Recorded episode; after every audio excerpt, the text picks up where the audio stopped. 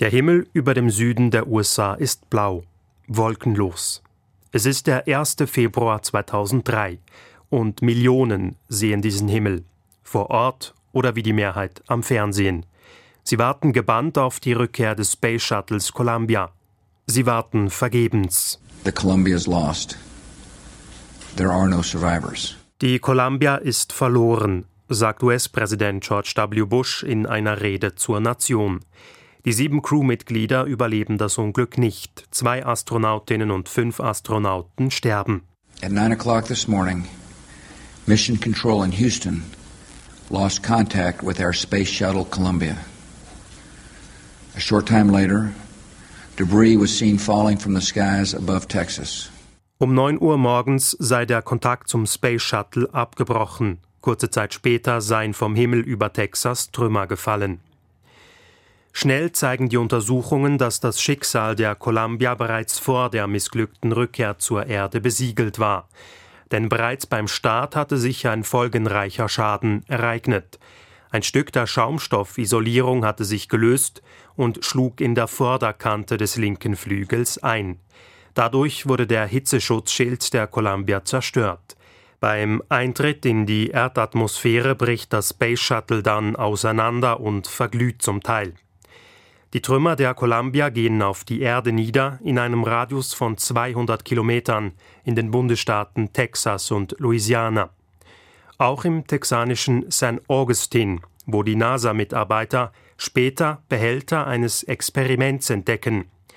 Bis die Wissenschaftler Zugang erhalten zu den Überresten ihres Experiments dauert es aber.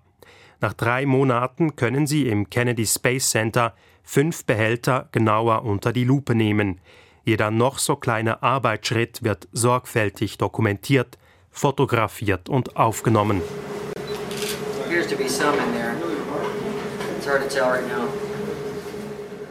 Und dann ist die Freude groß, als sie die intakten Behälter auseinandernehmen. Auf den Jubel folgt das Staunen. Unter dem Mikroskop sehen Sie, dass die Würmer der Art Zelegans für ihr Experiment überlebt haben.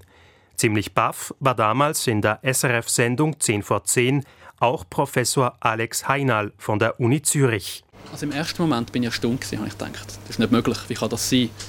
Dann, als ich ein mehr studiert habe und ein mich informiert habe, bei der NASA-Webseite, habe ich gesehen, dass die Würmer in einem stabilen Behälter waren und der Behälter ist wahrscheinlich offensichtlich rausgeschleudert worden und dann mit höherer Beschleunigung auf die Erde gefallen, aber intakt geblieben.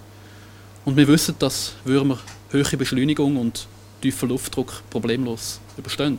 Mit der Entdeckung, dass die Würmer überlebt haben, war auch das eigentliche Experiment geglückt, denn es ging um die Frage, ob und wie die Würmer im Weltall gezüchtet werden können. Und weil die Zelegans eine Lebensdauer von nur wenigen Tagen haben, waren die ursprünglich ins All geschickten Würmer längst tot, und die Wissenschaftler hatten deren Nachfahren vor sich. Und offenbar auch unauffällige Raumfahrerwürmer, denn es gebe eigentlich nichts Bemerkenswertes an ihnen, sagte der zuständige Forscher später. Und auf die Frage, wie er sich deren Überleben erkläre, meinte er, sie hätten wohl einfach Glück gehabt.